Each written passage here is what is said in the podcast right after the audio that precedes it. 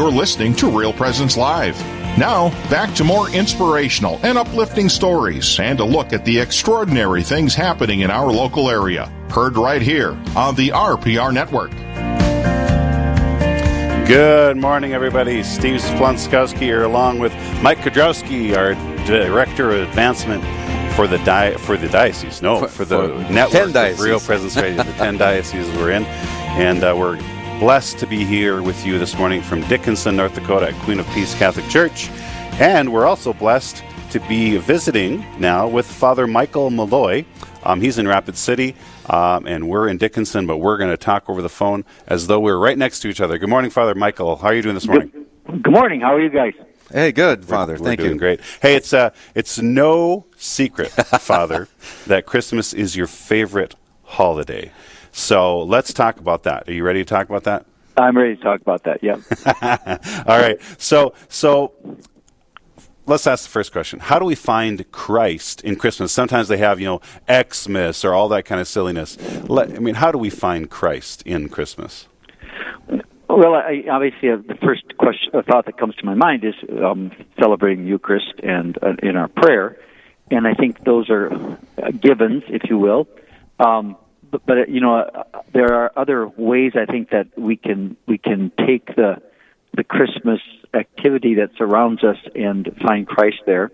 For example, I've always said to people, when you decorate your Christmas tree, rather than just focus on the secular side of it, or just focus on the fun or the enjoyment of it, focus on the fact that the tree lighted is the symbol of Christ, who is the light of the world, and to if you're a parent with children, is to draw their attention to that during the decorating of the tree, after the tree's up. It's an example, very simple thing where you can say, like the tree lights up this room, so Christ lights up our lives. You could do that kind of moment of education, which can capture and settle into little kids' minds and hearts.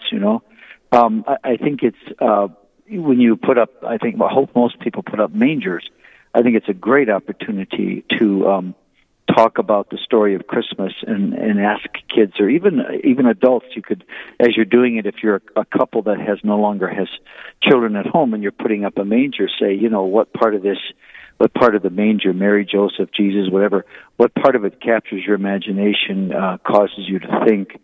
Just invite reflection on that, or read the stories from Matthew and Luke's gospel about the infancy of Jesus. Those are, I think, two simple examples. Another thing that I would encourage is when you do family activities, when you decorate Christmas cookies or you wrap presents or whatever it is, that, you take the opportunity. For example, for wrapping presents, you say a Hail Mary for every, this present is for this kid or this relative or this friend. You say a prayer for that person as you wrap that present, so that you take the activity around Christmas and you introduce in a very intentional way Christ into the midst of all that. Those would be some ideas that I think would be really helpful and valuable. Yes, Father, thank you for that. And, there's some of our listeners right now are in their cars running to the grocery store to get groceries for the meal. And it's a very busy time of year, and, you got to finish up at the office or in the field and prepare for the holidays. And they're probably some thinking that, geez, I just am not feeling it this year. Something's missing, and I know it's Christ's birthday. We thank our Lord and Savior for coming into this world, etc. But what advice would you have for those that are in their cars right now, rushing around, getting ready for Christmas, and they're thinking something's missing? Well, I think when something's missing in my life, I always ask myself, I have to. There is a necessity of things to stop, and I don't mean necessarily stop the car, But I think I have to very intentionally say what's going on. I have to do that reflection. That's important for me to say, why is my spirit lagging behind whatever it is that I'm doing? Because probably at this time of year, a lot of the things that people are engaged in are basically good things, in the sense that they really are striving, to prepare for family coming, prepare to share, exchange gifts, prepare to, to get ready to celebrate Mass, or, if they're involved in the Mass in some way. So it's basically a good thing. So if my spirit is lagging behind, then I have to pause and say what's going on. And I think oftentimes it is simply that I have, in the press of living, I've forgotten. I mean, I can say in my head, yep, this is the birth of Jesus. Yes, I understand all that. But I mean to very intentionally say, no, this is what this is all about. I'm really reaching out in love and concern and care, and I gotta draw that to my mind. I gotta pay attention to that. Otherwise, it does get lost. And so it's simply a matter of reflection, I think, and taking. And it doesn't have to be an hour. It can be 5 or 10 minutes where you just stop and say, okay, what's going on here? And through a simple reflection process of prayer, you come to some deeper awareness, and then you can move on. As Matthew Kelly says in his speeches and his books, the classroom of silence is so important, and your advice to take a moment, a few moments, just to reflect and hear God's voice is excellent advice, Father. Yeah, and I think that's really important. It is not just Christmas time. I mean, our world, our lives are filled with noise.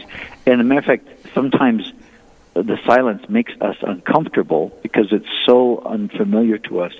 But if we can just take moments, like I said, 5 minutes, 10 minutes, when you're driving home from work, turn off the radio and just experience that silence and don't see it as something scary or the proverbial questions, I don't know what to do. I always want to say, people, just be quiet and allow yourself to sort of sink into that moment where there isn't noise.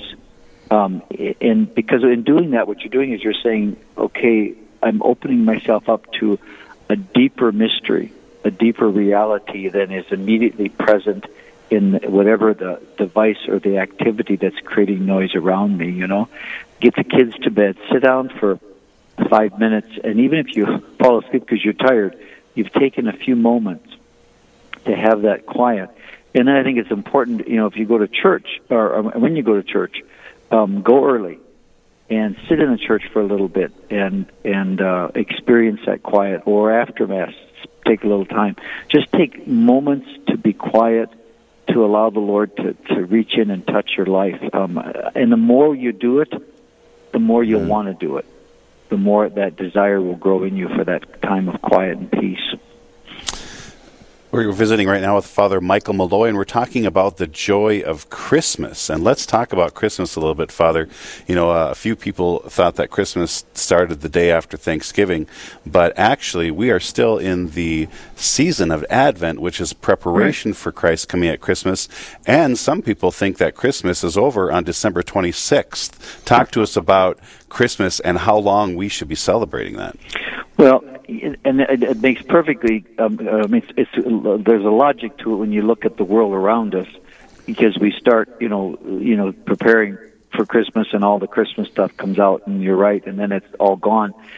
The Christmas for the Christian person begins. The season begins with the birth of Christ on December 25th, and then we have, there's an old song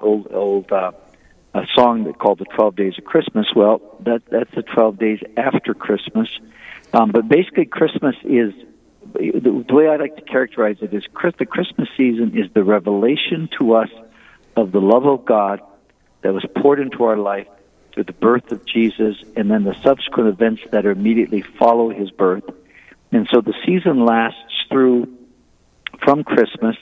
Then we celebrate the Feast of the Holy Family. We celebrate the motherhood of Mary on January 1st. Then we celebrate the Feast of Epiphany on the 6th Sunday. And that's just a continuation of the story of the birth of Jesus and God becoming man. And then it can even extend beyond that to the baptism of the Lord, because the first event that happens basically after the infancy narratives in all the Gospels is the baptism of Jesus. And all of this is about God revealing His love to us in and through His Son, through His birth, through the familiar stories of the presentation and the finding of the child Jesus in the temple, on to the baptism of the Lord. So it's really a time of revelation. And to take that time and to, in the quiet moments, to reflect on God's love for us is really what the Christmas season is all about.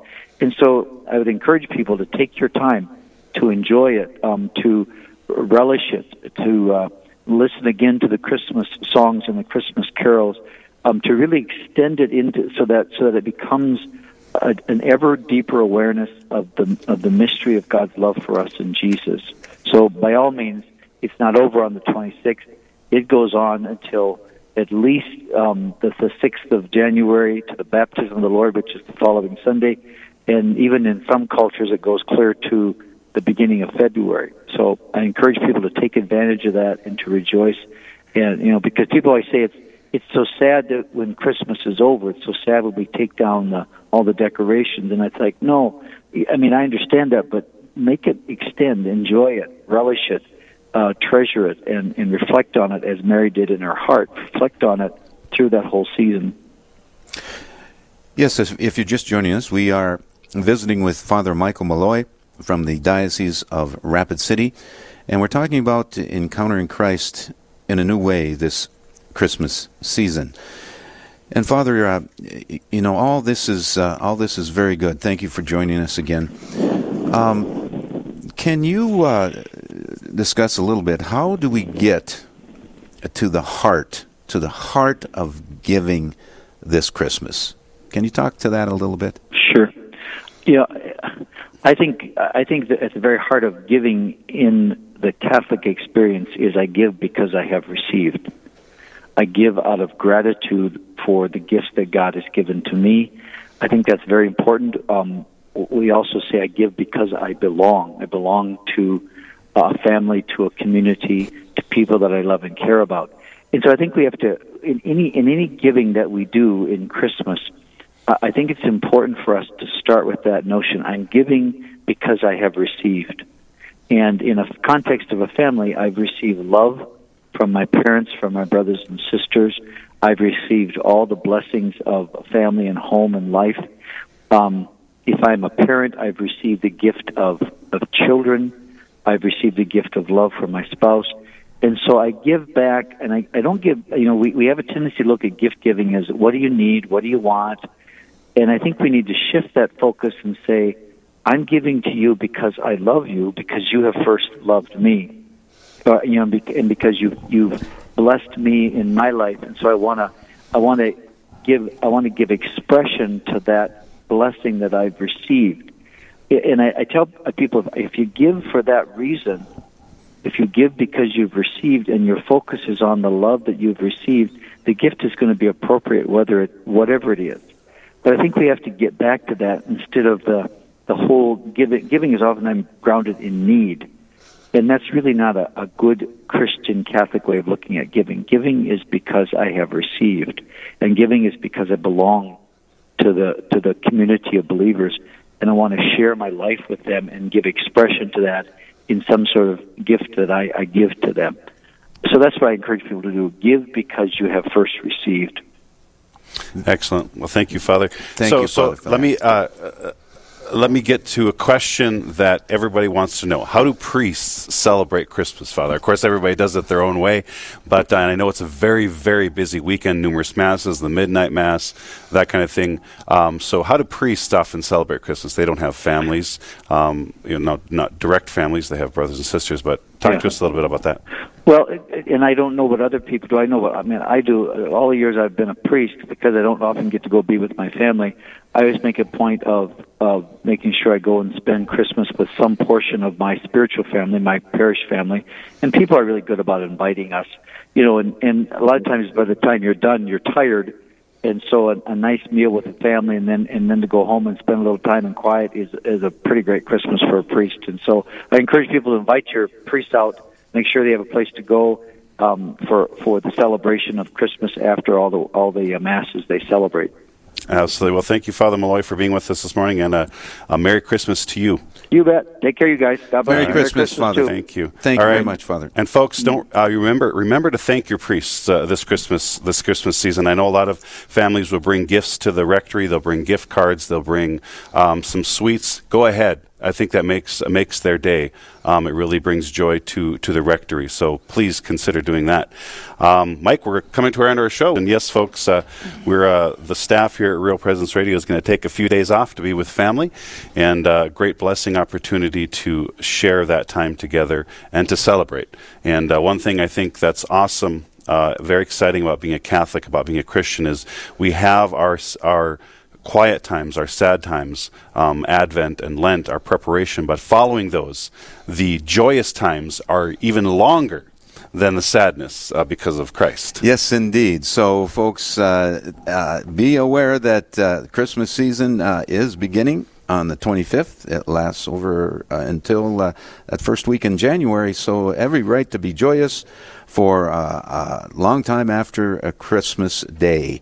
And Steve, just wanted to thank you for coming all that way from your home in Holly, Minnesota, all the way to Dickinson to be with us this morning on the live show. Thank you very much. Thank you, everyone, for joining us here at the live show at Queen of Peace Parish in Dickinson, North Dakota. God bless you, everybody. Merry Christmas. Merry Christmas.